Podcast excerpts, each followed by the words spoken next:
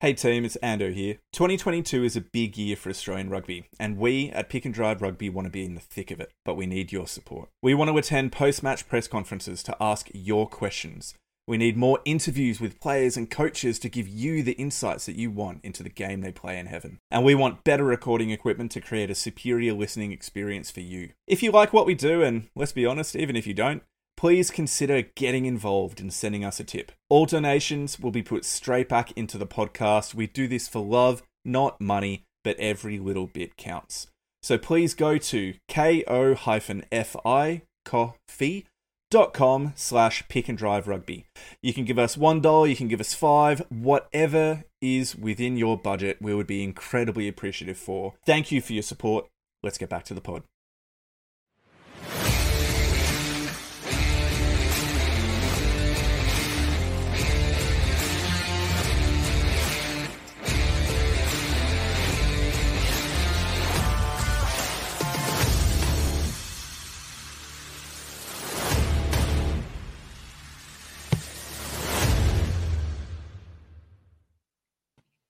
Hello and welcome to Pick and Drive Rugby Podcast. We're die-hard rugby fans having a weekly chat about all things Aussie rugby.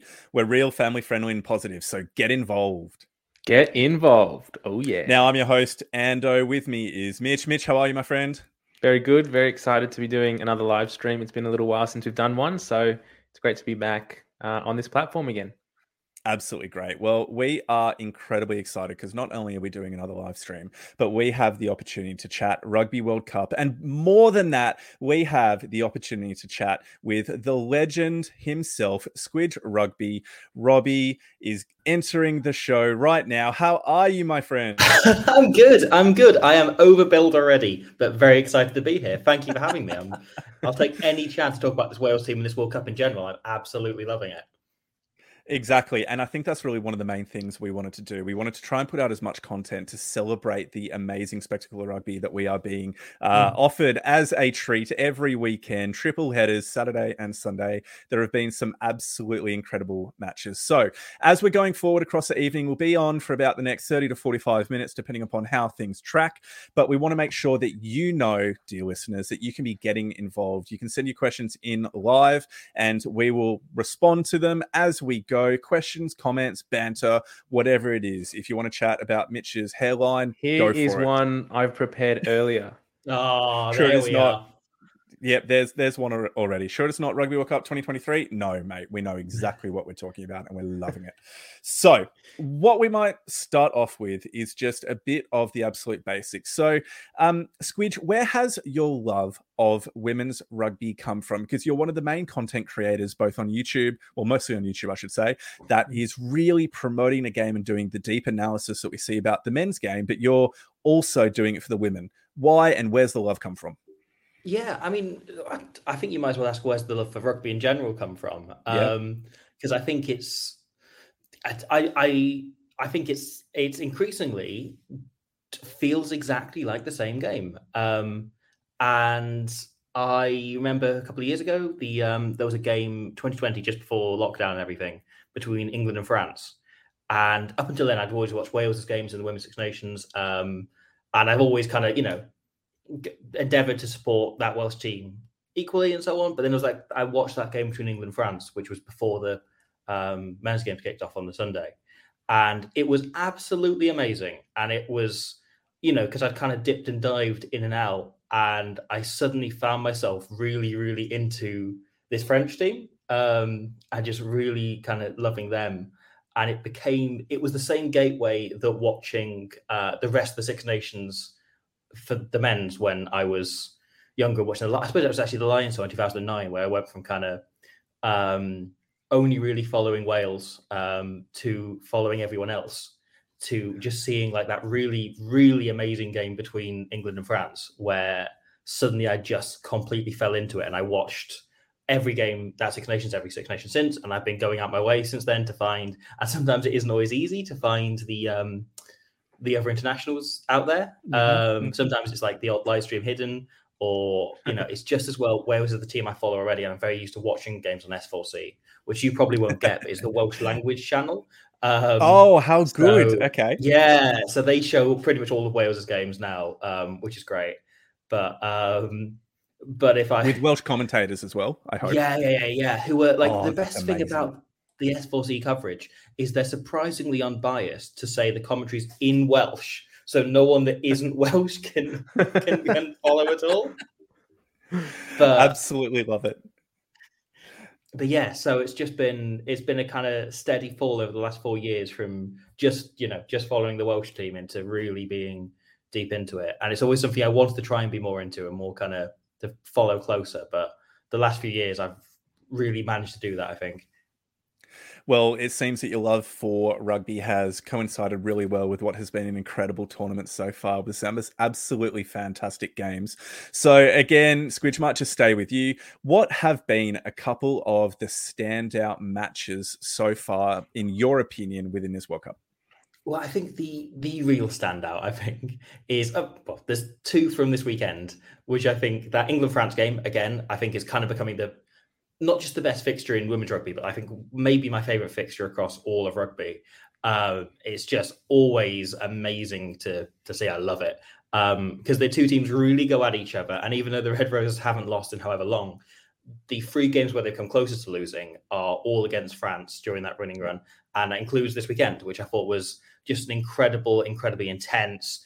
Um, like you, it's one of those games where like there are still people out there, and they're becoming less and less prominent. But people that are doing that, oh, the women's game isn't the same quality or intensity or whatever as the men's, and you show them that game because that is not true. The Yep. the um, the French defense was incredible. It w- it reminded me a lot of like the t- the um, 2011 World Cup final where every tackle seemed to matter, and it was a French team defending for a lot of the game, but it was the best defense you'll ever see from a French team, and it was. I, I loved it. Uh, the other one, for completely opposite reasons, was Fiji South Africa from uh, yes.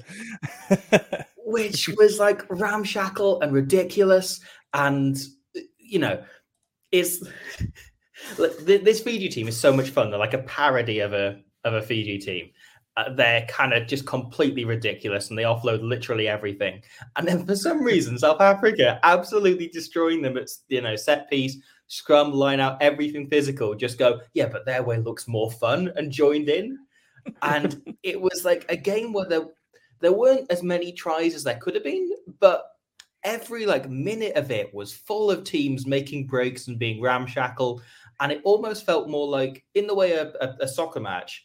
Territory doesn't matter that much because you know you kind of get down and you clear the ball and you get back and forth and so on. Because both teams were making breaks so often, it kind of felt like that. Like unless you're literally on the try line, your territory didn't matter because the other team would just do two offloads and run the distance again. I thought that was just an absolutely amazing match. And I've, yeah, I mean, it's been for Australia, New Zealand as well. You know, while I'm in Yep, good company, that was what a way to start the tournament. And yeah, the Wally was absolutely amazing. Yeah, and then obviously what happened happened, but that was fantastic. Don't I feel like we can empathize over that after the result on the weekend, but let's let's not, Yeah. let's not get to that point yet. Um, and I completely agree. I think that there have just been so many moments like that. That Fijian squad is basically taking "We Are Fijian" and dialing it up to eleven, and just Yes. playing with an incredible level of freedom and joy, but also with incredible skills on display as well. Um, and I agree. The South African team, I think, got sucked into that way of playing rather than playing what had served them so well in a previous game against France um, but or previous game that they had, sorry, um, where you have players like Hele who have just been absolutely incredible. I think I don't know if I'm overstating this, but I think she's been the best number eight in the competition so far, just in terms of the damaging runs that she's making, her 80 minute performances, and her ability to almost consistently be getting over the game line. I just I want her in the Wallaroos. I want her to be playing um, every single minute. She's absolutely incredible. Mitch, what has stood out to you from the opening couple of weekends? Oh, just how how good and well rounded this tournament has been. Like, uh, I think I said it on our pod last night, but uh, sometimes when you watch the men's version of the Rugby World Cup, you get like New Zealand against Nami- Namibia or something, and it's like hundred points to five or to seven. There's been some big scores, but it's never really been a blowout. And even in the scores where there are a lot of points scored, the other team's still consistently trying their best and scoring points themselves. Like it's never been there's never been games where you can't you feel like you can just turn it off because the victory's uh, apart from probably when New Zealand play. But you, you a lot of them have gone all the way to the the final whistle, which has been really really exciting. And even on that point, though, with both the Australia New Zealand and the Wales New Zealand games, I don't think you can look at either the Australian or the Welsh performances and say that those teams played poorly. I think that there were some excellent moments from both teams. However, the quality and the strength of a Black Ferns team, which is uh, justifiably one of the top three teams in the world, just shone through. And they're playing at a level and a consistency that I think both England and France haven't yet so far this tournament. And so I think we've just been a bit unlucky with the with the um, performances that we've come up against. But in terms of players, I've already mentioned the South African number eight, Hele. Uh, Robbie, any mm. player in particular stood out for you and maybe somebody that we wouldn't automatically know as one of the superstars of women's rugby? Yeah, I think as I say, Hele and Charlie, the loose head as well for South Africa, I think mm. have been absolutely phenomenal. Um, and I think like also not to not to keep talking about that one game, but the, again that that Fijian team, um, the I kind of went in having when I did my research and I kind of watched back a bunch of their games and so on, which again are not always that easy to find. The the Fiji games, I was looking mostly at the backs, but I tell you what, their props like Rasolia, their their tight yeah. head, unbelievable. She seems to be the size of like 16 other like there are points in which you look at you look at them setting for a scrum and you're like well why have they got two scrums next to each other? Because she's just enormous. Um and like she makes that impact on carries and she played 80 minutes at the weekend. She's yep. phenomenal. I absolutely love her. I, I, she's it's one of the really exciting things about world cups i always find is learning new players and mm-hmm. like discovering these people who are heroes for their nation that you haven't necessarily seen much of. Um and that was one for for Fiji there that like she is kind of a cult hero waiting to happen, and she's been fantastic. Um, and I suppose outside of that one game that was played yesterday, they're still fresh in my mind. Um, I mean, I, am sure you're very aware of Tarita. Uh, she's Ooh, been yeah. absolutely amazing, and I'm sure we'll get onto that. Um, she's another like instant standout. Um, but then I really like this Italy team. I think they were quietly well, maybe the most impressive team of the first weekend, the way they beat um, the USA, and they pushed Canada quite hard, but obviously didn't get it over the line, as it were, this weekend. Um, and I think I there's a, quite a few players in their team that are playing really well. Um, I think Franco at seven it has been fantastic consistently throughout. Um, she's really very good. Uh, but their 10 12 of Veronica Madia and Beatrice Rigoni are brilliant. They're so fun to watch and they complement each other so well. Um, that they tried Rigoni at 10 during the Six Nations. and she's kind of there, like, she's, I mean, I, I said on Twitter, she's kind of like my favorite concept for a player ever because she's what if Matt Giteau was an Italian woman with amazing hair who sometimes eats sweets during a game? Um, and she's basically that. Like, she's this incredible, like, ball player um, who just loves throwing, like, crazy balls that shouldn't be on, and yet they always seem to come off um, and she she keeps like sweets in her sock so she can sometimes eat them during a game. Um, and she she has under a scrum cap like the most amazing and perfectly kept hair. Um, she's just incredible. And like they tried her at ten during the Six Nations, it didn't work. They slid her back to twelve. And Maddie, who's the 10th come in, has been fantastic. And she's just been playing like her absolute best rugby at 12 with someone to be the foil inside. Um, I think like that 10 12 for Italy has been one of the real standouts for me. Mm, definitely. And um, there was also, I've forgotten her name within this moment, but, but the South African number 12 as well oh, was yes. absolutely amazing in terms of the physicality. Do you remember her name by any chance? I, I'm going to say Mvengu. Ngwen? I'm going to trust you on that and look it up quickly whilst we talk. But, yep. But into, the thing that really stood out to me about her ability, uh, yeah, Ngemvu, um, was her not only the physicality that she brought, but also the way in which the big hits, the big tackles, and the barnstorming runs would be coming at the right times, just when the Fijians are getting on one of their multiple breaks or counterattacks. She'd be the one off the second phase when a tackle's been happened, the ball spreads wide again. She'd just go in and put in this dominant tackle to push the attacking line back and so she's been one of the kind of more destructive defensive forces that I've noticed within within the comp. Uh, Mitch, couple of players that have stood out for you. Yeah, I've um I've been really impressed, and I'll, I'll probably butcher her name, so I apologize now. But Caroline Drouin, the uh, hmm. the French fly half, and she has she had a great opening uh, round of the tournament, and she's sort of built on that consistently in the in the next uh, game that she's played in. Um, I, as an Australian, we don't really get a lot of access to the European mm. um, female game, particularly on Stan. Uh, so it's been really exciting to be able, with the World Cup rights that Stan now have, be able to watch a bit more of the the Six Nations teams play their their games in this tournament, and and she's one of the highlights of, of the players who we're now starting to to see do her thing and um, the real athleticism that they that these women have. Robbie, what was your quote about uh, from the first match? Well, I think I said something like she had like a 10 out of 10 French team performance, like French 10 performance in a 5 out of 10 kind of way.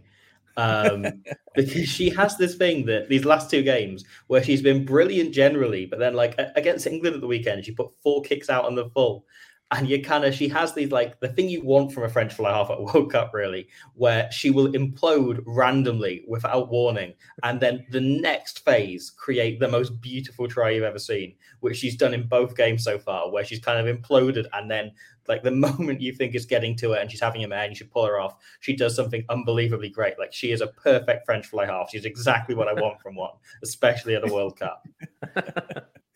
well, with that point, um, I think Mitch, what you said there is really, really important because for like like you mentioned, for a lot of Southern Hemisphere rugby fans, we don't have the opportunity to watch women's rugby that often because a lot of our competitions over the last two years were essentially shut down until this year. Um, I think the Wallaroos will have played nine Test matches this year um, by the time at least the pool stages of the World Cup are completed, and they played none in the previous two years. So it just demonstrates how significantly the women's game within Australia and uh, New Zealand and South Africa were impacted by the COVID isolation and travel restrictions, whereas the uh, women's teams within Europe have, by and large, been able to still have some level of continual rugby. Um, so it's been it's been absolutely wonderful to watch, particularly from our perspective, the Wallaroos get more game time, um, but also to see these other teams come down to the New Zealand's cloudy shores and check it out and actually get some game time under their belts. So with that in mind, um, I wanted to jump in now to the Australia versus Wales preview. So there were a couple of points that I thought we'd just cover from like almost an administrative point of view. So the first one is the Australian hooker situation. So we had both of our hookers on the on the weekend red carded, Adiana Talakai for two yellow cards, um, and then Ash Masters for um, direct contact to the head, upright tackle, uh, immediate red card. So um, Ash Masters has unfortunately contested it and has not been successful. So has been received a three week ban. So unless we get pretty deep into the finals, that's her World Cup completed. And Adiana Talakai has been cleared. She is free to play. So we do not have a hooker crisis. Uh, we will be able to field a team um, for the match against Wales. Sorry to say that, Robbie. Um, but that is one point. That is one point. Now, um, did you see the news that Donna Rose, one of your props, is facing the judiciary tomorrow? Yes, I just seen that before we came on. I saw it's for an incident at a ruck, but I'm not sure what it was. Yep. Yeah, neither. So, I, I went back to look to see if there was a penalty or anything given to her, and I couldn't find anything. So mm. it must have been one of those incidental ones that's not picked up except by the match review panel and it's it, would be a real shame because she's played very well. Um, but also, tight head is about the only position Wales have got depth, or the, the, props in general, I suppose, about the only position Wales have got genuine depth in. Um, so, if any of our players who've played very well over this tournament had to be banned, I suppose is the one we can cope with most. but I thought she was arguably the best player against New Zealand, so um, so it'd be a shame to lose her. Definitely. Well, why don't we jump into that match anyway? So Wales had a pretty, uh, pretty challenging game up against New Zealand. Like I said, we empathise. Uh, we understand what it can be like to go up against a rampant Welsh team. So, despite some um, early defensive strength, they did end up going down 12 to 56. New Zealand getting pretty sloppy with their penalty count in the latter part of the second half and actually giving away two yellow cards. Um, so, being a couple of players down during that latter period, but Robbie, looking at this game, I mean, obviously you can just see from some of the stats that we've got available that the Welsh attack really struggled to have any type of um, impact upon the game, any type of directness through the New Zealand defense, and the width and the amazing play from Portia Woodman and Rubes mm-hmm. Tui were just just incredible, just incredible. They shouldn't be allowed to be on the same team. I, I think. Uh, as as a Welsh fan, looking at this match, how have you come away from the game? Yeah, really interesting and hard one to know what to feel about because there were two periods of the game really where it felt it felt like we needed to introduce the seven style like the the scoring team kicks off because every time Wales were conceding, then kicking off back to the Black Ferns, who would run the, the 70 meters and score. And then the same thing would happen over and over again. It became like like in tennis when you want to try and break the other player's serve, except when we broke their serve, we'd get to their line and then knock it on. And then they would go the length and score again. Um, and so there were loads of positives to take out the game. But when you're quite easily conceding 10 tries, it feels quite hard to look for those positives. Mm. Um, and when it is a World Cup match, it's not like the we saw a lot of the exact same positives in the game warm up game we played against England um, a few weeks beforehand, before this World Cup, um, where there were large points where we had them at the maul, we had them at the scrum a couple of times, um, where there were things that were looked like they were working and clicking, but at the same time, um, we conceded 70 points. So it's quite hard to to be too up on those positives, and even more difficult when it's actually a World Cup game.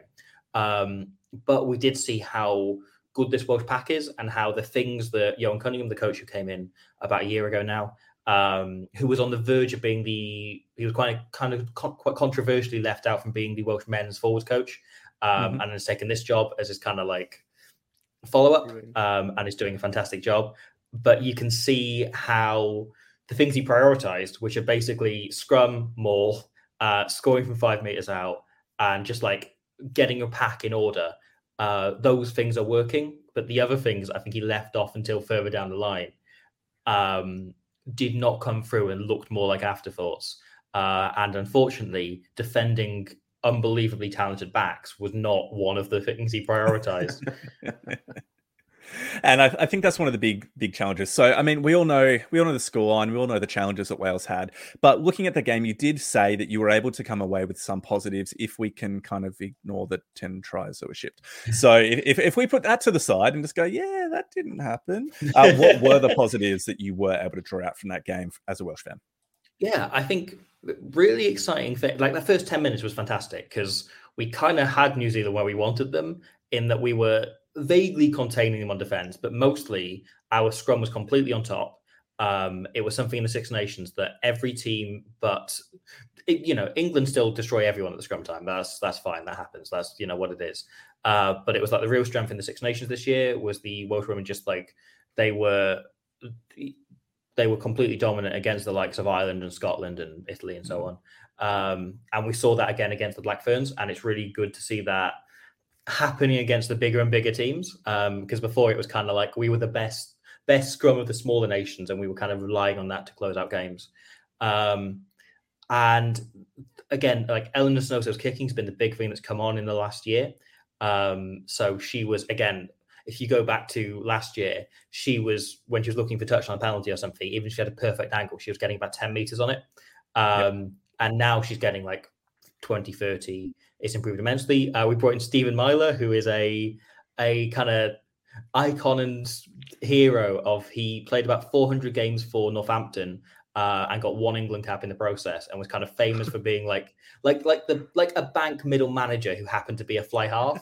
Like he kind of like plays rugby with no passion as though it was like a very boring day job. Um, and he kind of became beloved, went to London Irish for a bit, now has come to the Ospreys in Wales. Um, and is has just been fantastic and just kind of grown slowly. But since he's left Northampton, the kind of cult of Stephen Myler, um, and we've brought him in. Sounds a bit coach. like the Tom Carter of Wales. Yeah, yeah, yeah, yeah, yeah. Not a million miles away.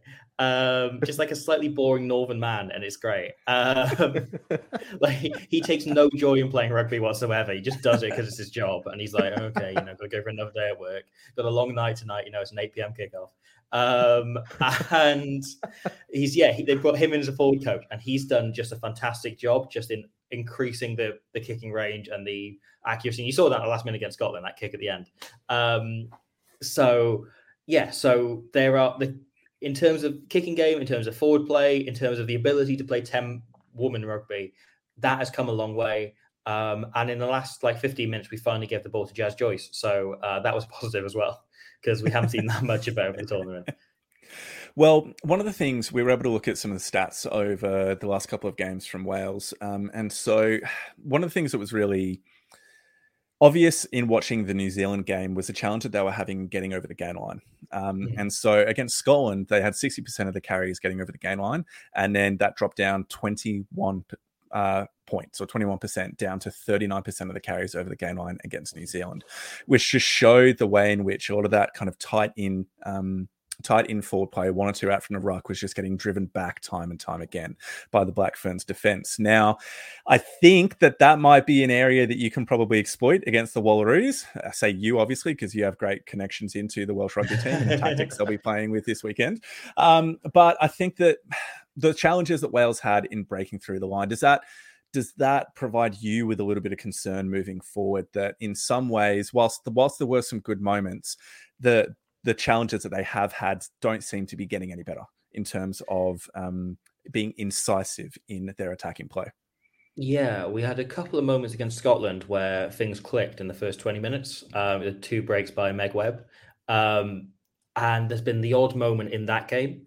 Uh, but that's about all we've seen in the the Cunningham era, as it were, um, of this team really clicking uh, mm. in attack. Um, Otherwise, it's odd carries, and we've lost Alisha Butchers, who's probably our best carrier, um, arguably our best player, um, who's a flanker who got injured in that, making a you know break in that Scotland game, um, and also Jazz Joyce's fiance, which is a, I just find it lovely. I love seeing them. Okay. I love seeing them on the pitch together. You know, I love yeah. I love any moment where they kind of like like there was a moment where Scrum was setting next to Jazz's wing, and the two of them had a little chat, and it's just I don't know, I love it. Um, just, yeah. who the um, uh, French scrum half Sansus and yes. who's the 21? Uh, Bourdon, yeah, their the two scrum halves are, are engaged. It turns out, and I've been watching them thinking they're like fierce rivals for the nine shirt for years, and it turns out no, they've been in love. It's wonderful. I love it. Love is fierce, Robbie. Love is fierce. uh, where were we? Anyway, yeah, uh, Wales's attacking patterns. yes, yeah, yeah. Um, but yeah, I do. I think there was a real problem against the Black Ferns, um, and I think it's a problem we see whenever they've come up against a team with a well drilled defense, which Scotland have a very like tenacious defense, and they will keep coming and they will contain you for phase after phase after phase, but they won't necessarily be kind of shoving you back. Like they're more looking to contain rather than to pressurize. Um, and I think the Wallaroos are far more on the, you know, they want to disrupt you and they want to get amongst you end of things. And I think that could be a problem. Um, it might be another game relying on mauls and scrums to to try and advance downfield. Yep, and you might well have a fair bit of success in that. Our maul defense has not been a strong point over the last few games. But Mitch, moving now to a bit of an Australian perspective over our last couple of games, um, we do have some injury concerns moving into this coming week. So Shannon Parry uh, had reduced minutes because of a lower leg injury. Um, Arabella McKenzie had her knee heavily strapped during most of the second half of the game on the weekend. Um, I've heard news from the inside of the camp that Arabella McKenzie seems to be coming good and should be ah, available okay. for this weekend with no issue, which is excellent. Um, we do have a decent backup in Trilleen Pomare if required. Um, she's quite an experienced number 10 from the Western Force, but uh, I mean, having the incumbent Bella McKenzie there would be wonderful if she can make it. So, Mitch, looking from an Australian perspective, where do you think that we need to be improving in to put our best foot forward for this match against Wales? I think one of the areas, and you highlighted it before, the our maul defense was worrying, and we've we've given away yellow cards and we've given away penalty tries. I think twice in this tournament um, through not effectively stopping a maul, either collapsing it or just doing the dark arts incorrectly. Uh, so that's one area where we need to be better. And Wales has shown that they have a good maul and they will try and score their points that way.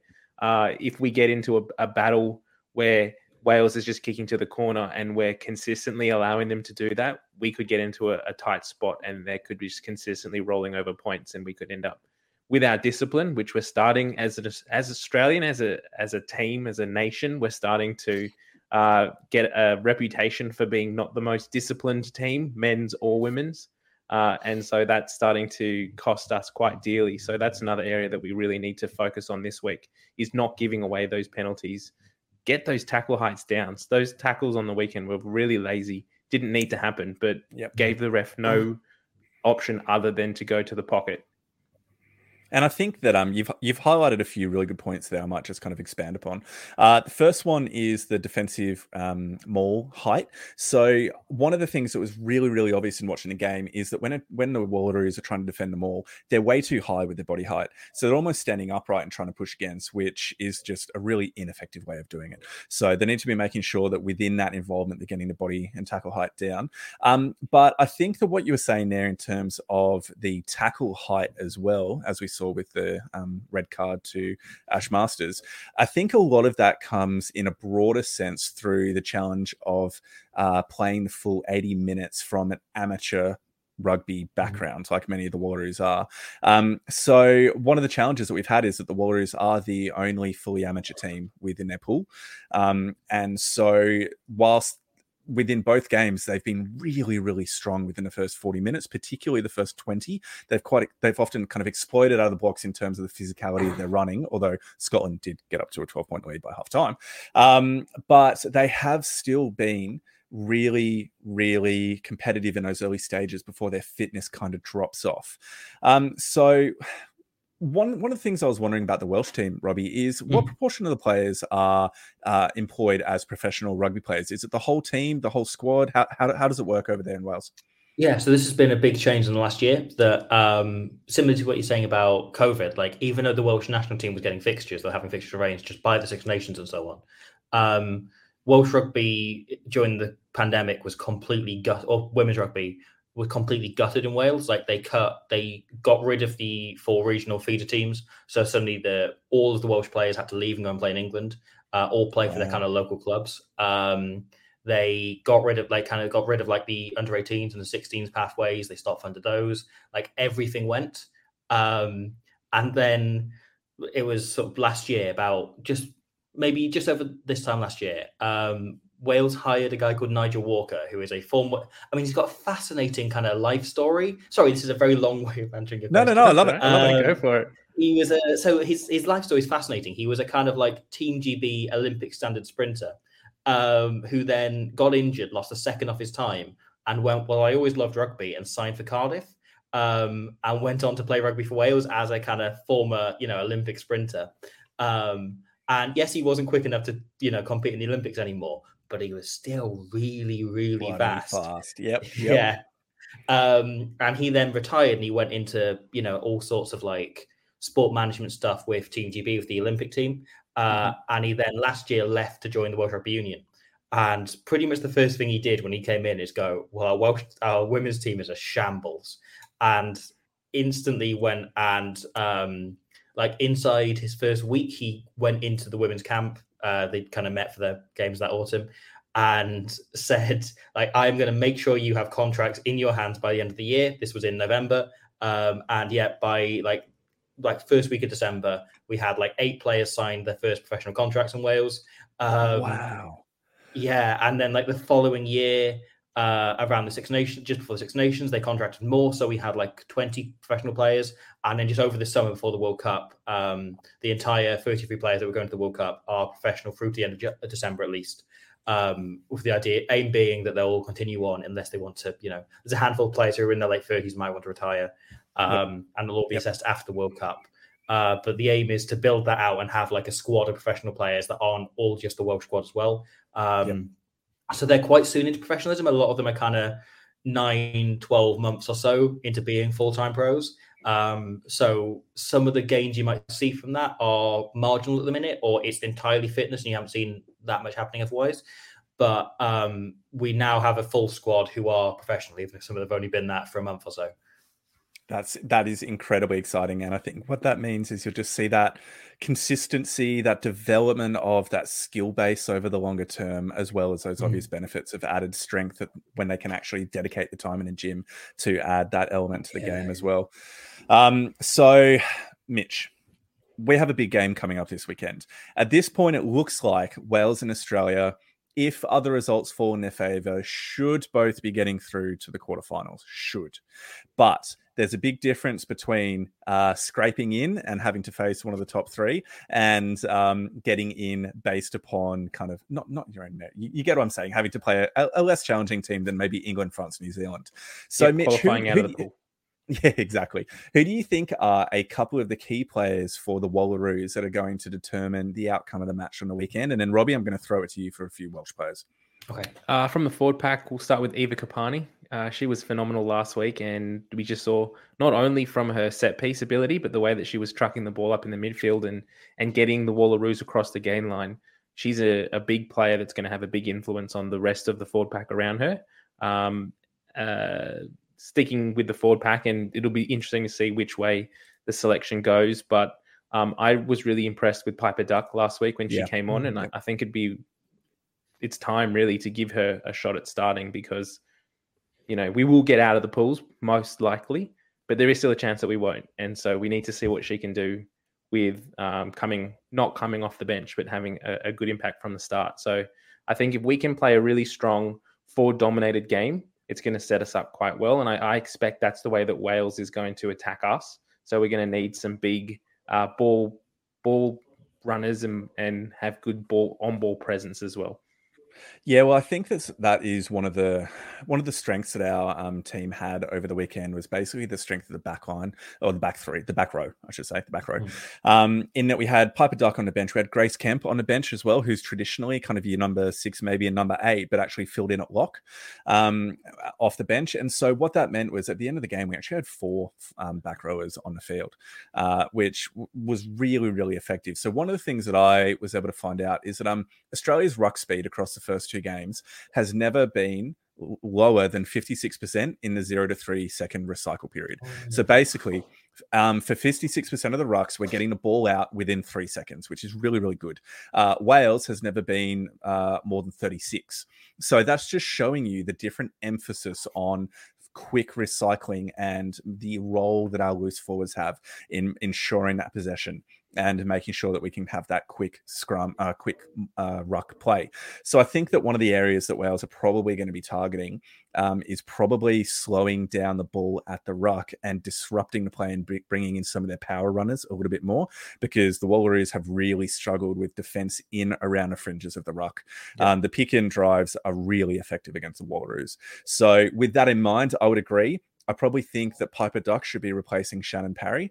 Um, mm-hmm. Not because I don't think Shannon Parry is good, but if she was struggling a bit with an injury, give the captaincy to Grace Hamilton and then um, have Piper Duck come in. I think the back line is looking strong. I don't think you need to make any changes there at all. Um, Even so, on that point, sorry, just on that point yeah, of go, Shannon Parry go. last week, I, I was surprised that the number of times that she made errors that were unforced and coming yeah. out of the game saying that she had an injury had that injury going into the game sort of paints that picture for that. But she was uncharacteristically a little bit off in that in the big, particularly that first half. There was a few times where she either just dropped a pass or dropped the ball or knocked it on in in the tackle, which is uncharacteristic of her. We know with her sevens background that she is a very on ball type player, um, and yeah, I, I, think we need to be consistently performing at the, our best to really um, to to match Wales and to match um, the tempo that they're going to bring. So we need to bring in a player that's if uh, Parry's not uh, 100% fit and ready for it, then as you said, yep. Ando, I think that's a great call. Yep. Yep. I cool. think it's interesting. Oh, sorry. No, go, go, for it, Robbie. I was waiting, loving the, you. The point you're saying about Shannon Parry ties into the line speed thing. Like she is phenomenal at just clearing out the ruck, which is a skill that often goes kind of missed. But I think it's something Piper Duck did a lot over the weekend as well when she came on um, is there the ability to to guarantee and allow quick ball by just being like lightning quick at clearing up breakdowns and being unshuffleable so that the scrum half can ship it along. Um, and I think yeah, that's a that's a really important thing is just having a six who is unafraid to be dirty and isn't necessarily looking to carry all the time, but can just you know put their head in dirty places. And I think that's where Piper Duck kind of steps ahead of Grace mm. Kemp a little bit as being that option because Kemp is more of more of kind of your traditional kind of number eight ball carrier, mm. loves the ball off the back of a scrum and charging up through up through defenses, just waiting to smash her. Uh, she loves it. She loves it. She reminds me of kind of like a um Boudica figure with a flowing red locks going in behind, just wanting to make it to the like Roman oppressors that are dominating. So look, I, I feel like as fellow Welsh compatriots, you guys would understand that mightily as well. But from your perspective, Robbie, what are you hoping for from your team in this weekend's showdown? Are there any particular players that you're looking for to stand out and have a really big match? Yeah. Um, so I mean, Ellen and Stokes at fly half again. I think Wales are slowly developing their kicking game, and I think that might be something they really look to press against press against the Wallaroos. Um, I can see them looking to kick far more heavily than they. I mean, they kicked heavily a lot in the first half an hour against Scotland, and then the second half, Scotland got in control and it kind of faded away. And I think that might be something they look to do throughout the whole game. So it might be snow. So we might see Keira Bevan come in at scrum half, who's a better kicker than uh, Ffion Lewis. Um, so that could be interesting to see. Uh, but the other the other player, I think, because because we will be kicking away a lot of ball. Uh, Alex Callender, the flanker, who you were just saying people who love it, like Alex Callender loves it. She absolutely loves it. Um, she made 24 tackles against Scotland. She came off the bench and only played half an hour against the Black Ferns, but made 10. Um, she will fling herself into everything. She will fling herself at everything. She cheers everything that goes Wales's way. You see her constantly like applauding everything. She's just a great kind of hype woman for the team, as well as being constantly throwing herself all over and making endless tackles. Um, I, I think if if we're to contain that Wallaroos attack, which I think is a lot of the big problem, you know, that especially the, the stuff we were seeing in the first half hour against um, New Zealand and the last half hour against Scotland, um, which, you know, says we're 20 minutes off an eight minute performance, which is scary.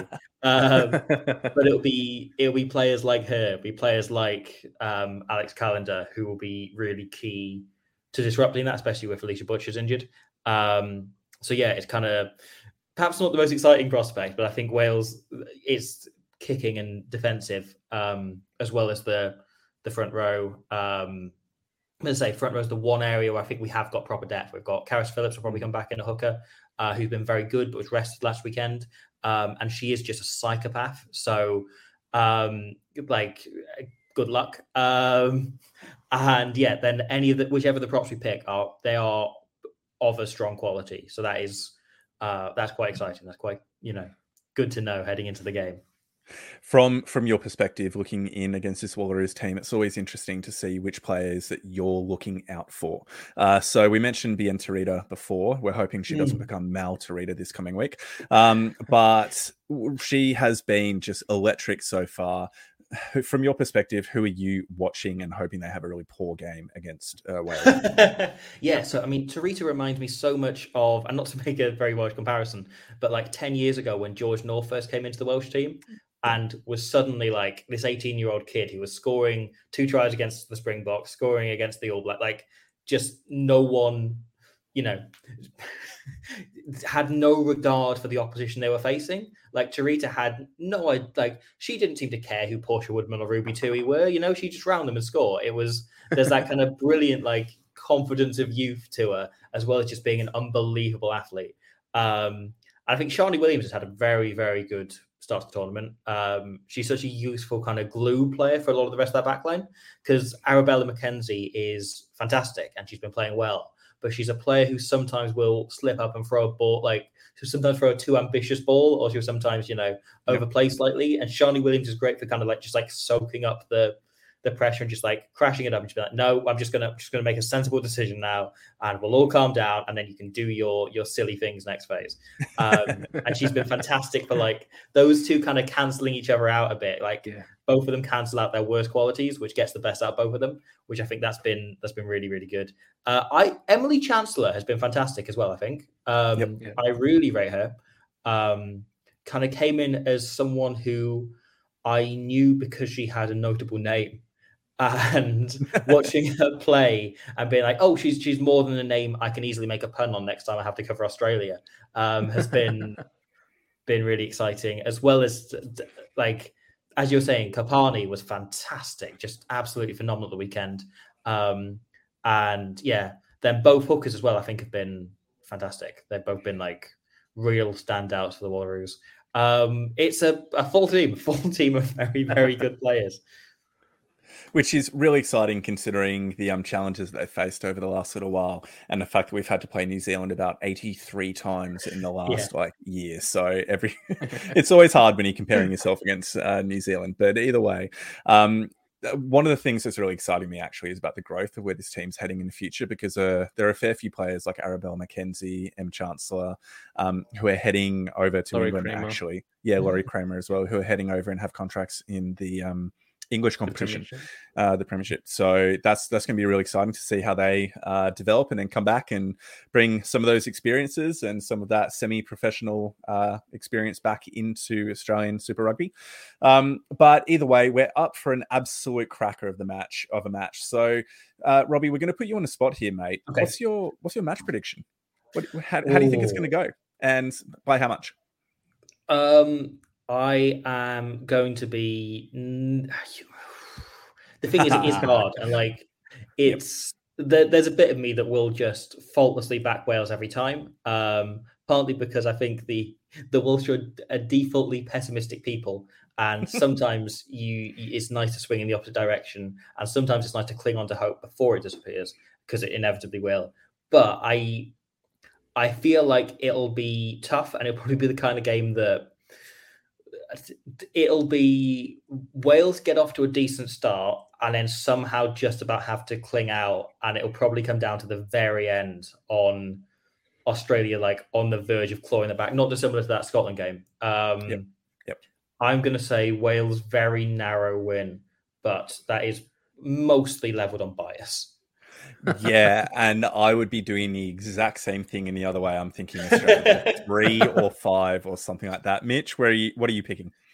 Uh, one of the points that Robbie mentioned before was around the first game that the Wallaroos played a good 60 odd minutes, and then the second game we played a good late 20, 30 minutes. It's something that uh, Coach Jay has been talking about all year about that 80 minute performance. And I think the Wallaroos have had a circle around this test for a long time. They they know that the way that the other pool matches have fallen, this was going to be the decider for the pool stages. So I think the Wallaroos have prepped knowing that this is the do or die uh, World Cup determining game for them. So I think they have a plan for this. I, I think that we're getting closer and closer to that 80 minute performance.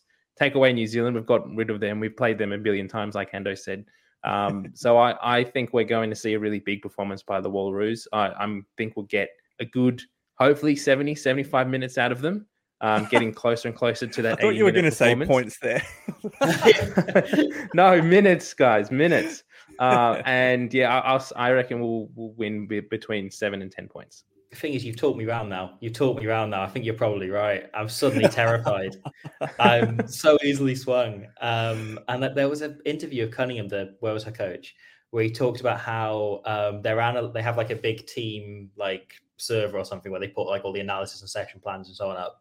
And their their analysts have put up stuff on Australia, and he'd asked them to take it back down because they wanted to focus entirely on Scotland until that game happened. Um, and that does now make me worry. What if? I mean, it's the thing you're saying about targeting one game, and it feels like Wales targeted yep. Scotland because they knew if they can pick up a couple of bonus points, that should get them out the pool and get them to a quarter final, which is the aim.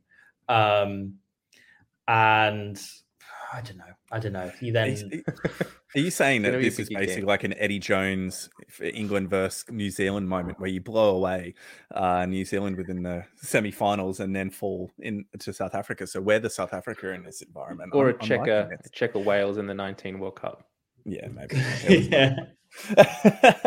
okay. Um, we've we have two more quick segments that we want to get through. So let's quickly preview the games for this weekend. And then we have a bit of a locker room where we've had a few questions that are coming in. So right before we go through and start previewing uh, the matches that are happening this weekend, and Mitch, I might get you to do that if that's okay in a moment. Um, mm-hmm listeners, dear listeners and viewers, please make sure you send your questions in. Zach and Johan, thank you very much for sending yours in. We'll be sharing them and, uh, and talking about them in a moment. But please share your questions and comments, and we'll get to them in a moment once we preview the matches for this weekend. So over to you, Mitch. All right, so this weekend we do have Australia versus Wales as that first test of the weekend. We then have New Zealand against Scotland and France versus Fiji. Then on Sunday we have Japan versus Italy, Canada versus USA, and England versus South Africa. Um, if we go, what, what's your plan here? And are we going through each game? Or? No, I just think um, we'll quickly ask each of us, or even just Robbie, uh, matches on Saturday. So, Robbie, which match stands out for you outside of Australia Wales? Um, are you going to be focusing more on New Zealand Scotland or France Fiji as the other two options? Um, New Zealand Scotland, I feel, will probably go the way we expected to go. Scotland, you know, heart and soul, and God bless them. But I feel like you can't look beyond New Zealand there. So the, the France Fiji game is going to be a lot of fun. Those are two teams that really like to chuck it around, and you yep. probably see quite a lot of tries scored in that game, or at least yep. similar to that South Africa Fiji game, a lot of close tries, not quite happening, a lot of breaks. That should be a really open game. Very, very much agree. That's going to be super exciting. Well, for the matches on the Sunday, again, Robbie, any ones that particularly stand out to you as a must watch? Obviously, all of them are, but any in particular? Uh, yeah, I think this Italy team has been really impressive, but I think Canada USA is going to be really exciting. Uh, the USA have probably been the most disappointing team in the tournament so far. Um, they've come in as one of the kind of like bigger dogs, kind of teams who could potentially cause an upset, and they haven't really done anything. Uh, but now they have a chance to kind of prove things and really stand up against their biggest rivals. And I think that's very, very exciting. I think that could be a real chance to to see someone take a proper shot at Canada, um, who have they kind of saw off Italy eventually, but like they are quietly cruising through this pool. They kind of remind me of like Wales in the last men's World Cup or Australia the men's World Cup before that, where no one's really talking about them, but they're very good, and they're kind of like they're kind of easing their way through the competition, and maybe they go far. Who knows? But they're they are better than the the level of talk around them, and I think that's quite exciting. It should be quite good to see if they can. I've put a statement down if the USA can finally stand up. Very, very exciting. I think the England South Africa game for me is one I'm very keen to see because um, I've I don't know if I've been underwhelmed by this England team, but for all the talk around them, I was expecting a little bit more uh, against the French. So a lot of that goes down to the doggedness of the French defense. But I'd really love to see England just put South Africa to the sword if they're really wanting to kind of cement themselves as the favourites uh, for this tournament, which in many ways, which in many ways they are. So moving on, then we head to what we call in our show the locker room, where basically we get a whole bunch of questions come in from the fans, from the listeners, and we just chat through it. So, what I think we might do, if we don't mind starting with Johan's comment, Mitch. Oh, um, sorry. Yeah, please. So, just tying on to this, who's the favourite for the tournament, England or the Black Ferns? I mean, based upon the last couple of performances, I'm leaning towards the Black Ferns. Robbie? Uh, I think England still. Um, I think what we saw in that game against Wales, I was kind of worried about that. As like, actually, the Black Ferns have more in their locker but we saw, um, I think the way Wales were able to dismantle their pack says England will be able to do exactly the same. Plus, they won't be giving up as many easy meters. Um, and I don't think it's a written by any any stretch, but I think that England pack is too good and their defense is well marshaled enough that I would I would back England. Much Very as it pained me to say it. that must have been hard for you to say, but well done. Well done. Um, okay, next one, Mitchell. All right, from Zach Chen. Hey guys, you may have touched on this, but what are the thoughts on Rugby Australia's goal of making the Wallaroos fully professional by 2025? Seems like they should do it sooner, if possible. Mitch, let's throw that one to you. Yeah, we've spoken about it a fair few times on our podcast. Um, we think that it needs to happen as soon as possible for the girls, and even if it's not a fully professional, uh, like make the whole team professional or the whole 23 the set up, they need to focus on certain players and make them professional and that will in in doing that that will raise the standard across super w. It'll raise the standard across australian rugby. Um so yeah that's our thoughts yeah, yeah. Basically, it's uh, they need to do it sooner. There needs to be a lot more clarity of communication, and they need to demonstrate more leadership by providing more mm. specifics around their pathways that they're going to be, uh, or the roadmap that they're going to be using to achieve that goal of professionalism. Because if uh, we're hosting the Rugby World Cup, and um, it's like, well, okay, cool. Um, yeah, you're going to be professional a year or two before the World Cup on Australian soil. That's just not good enough. It's just not good um, enough. You can you can see from this World Cup just the impact of being professional for longer makes. You know, England have been professional for three years, so physically they are above every team in the tournament, and yeah. fitness-wise they are above every team in the tournament. Um, whereas you look at like Scotland, who have been professional for about three months because they were professional in the lead up to this World Cup, they were outdone on on fitness and physicality by the Wallaroos, who are amateur. Like it's becoming professional doesn't automatically make you better um, you need quite a long time to invest in the players and invest in the systems and invest in coaches who can, you know, develop them and build the team that they want. Um, it's not good enough to just go, well, you're professional now. That'll magically make you wonderful. It, it takes time. Things takes time to adapt. Exactly. Yep, absolutely definite. Um, and I think that maybe a pathway down the future for um, Rugby Australia to look into is maybe the connection between the women's sevens program and the 15s, because women's seven have just been absolute trailblazers for rugby within Australia, and they are just an incredible team, like just athletes, incredible entertainers, and you see some of the skills come brought across by players like Shannon Parry, um, like Sharni Williams, even Bienne Terita had a bit of time. Georgie Friedrich as well had some time within the setup too. Um, so a lot of the really key players, uh, actually Arabella McKenzie had a little bit of time in the sevens too. Mm-hmm. So you just have. Yeah. Yeah, yeah, yeah. When she was um, a bit younger, so you have a lot of the star players for the Wallaroos that have that sevens background. So I really hope that that's a connection that they continue to um, try and grow and build. But let's move on to the next question that we I've have in. One, from here from Johan. Uh, what is our opinion on the Utrecht and Raeburn Shields? When will teams recognize it? Uh, you heard about these, Robbie? Yeah, yeah. I think they're really exciting, fun fan things that they track back to the very first game of rugby ever played, international rugby for men's and women's, and obviously named after the the places where the, those games took place. Um, and then they carry over. So you know, Scotland winning the first ever game, they then take it, then whoever beats them next takes the next game, and etc. Tracking right through to the current day. Uh, I think it's a really, really fun, like fan led thing, and I love checking in every now and again and seeing where it's you know floating about, uh, and it always yeah feels like a really exciting thing. Um, I couldn't tell you about teams recognizing it. Um, it feels more like a fun novelty for fans for me that I think is really fun, and it would be lovely if World Rugby did recognize it and did go actually there's this thing and it's kind of being handed over but i don't know if we need a trophy presentation. We don't need it to be like um uh like the one in new zealand that my name's com- is completely slid from my the mind. Ranfurly um, shield. Ranfurly shield. Thank you. Yep. thank you. It's been a, a long i've been running on new zealand time for too long and currently my brain's asleep to everything in new zealand so i completely forgot everything about them. Um yeah yeah um i don't know if we need a physic like the physical shield to be handed over but it'd be lovely if world rugby were uh, just noting it, even if it's just a social media post or something saying yeah. that, you know, uh, Uruguay have now claimed the Raeburn Shield. How, I think what is cool, um, the Utrecht Shield, the the female version, there is actually a physical shield that they've gone mm. out and made, which is awesome. And I, I have seen the um, the Red Roses do a little bit with that, and I've seen some of the mm. players hold the shield and stuff. So there is a little bit of involvement there, which is awesome. I know when the Wallaroos did hold the Raeburn Shield last year for two or three matches, um, Stan Sport got a bit behind it, and there was oh, one really? or two episodes of I think it was the locker, uh, the um, whatever the show was, but they had it on the on the trophy cabinet, so um, it was in the media as well, which is pretty cool down here when we had it. Yeah, we'll take whatever trophy we can get. Uh, isn't that right? Uh, it's been a while. Right. It's been a while. But on that point, a couple of other questions. Uh, who do you think the player to watch or the most promising player is for the upcoming match, uh, Robbie? Oh, so we're going for Australia Wales as the upcoming match. Yeah. Yep. Um, the most promising player. That's a good question. Um, I think uh, Meg Webb, uh, who is cousin of former Wales scrum half Webb, um, she's been very good. She's kind of come out of nowhere. Yep. She kind of burst through as a 20 year old, played like one game, got injured, and now is back two years on. And we kind of saw nothing of her until there. Uh, I think she's potentially promising. I don't think she's there yet. I think she had some problems. We really had problems in defence were highlighted at the weekend, I think, and there's there's stuff to work on there.